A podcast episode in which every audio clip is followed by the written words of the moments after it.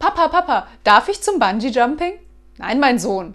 Dein Leben hat schon mit einem kaputten Gummi begonnen. Es soll nicht auch noch so enden.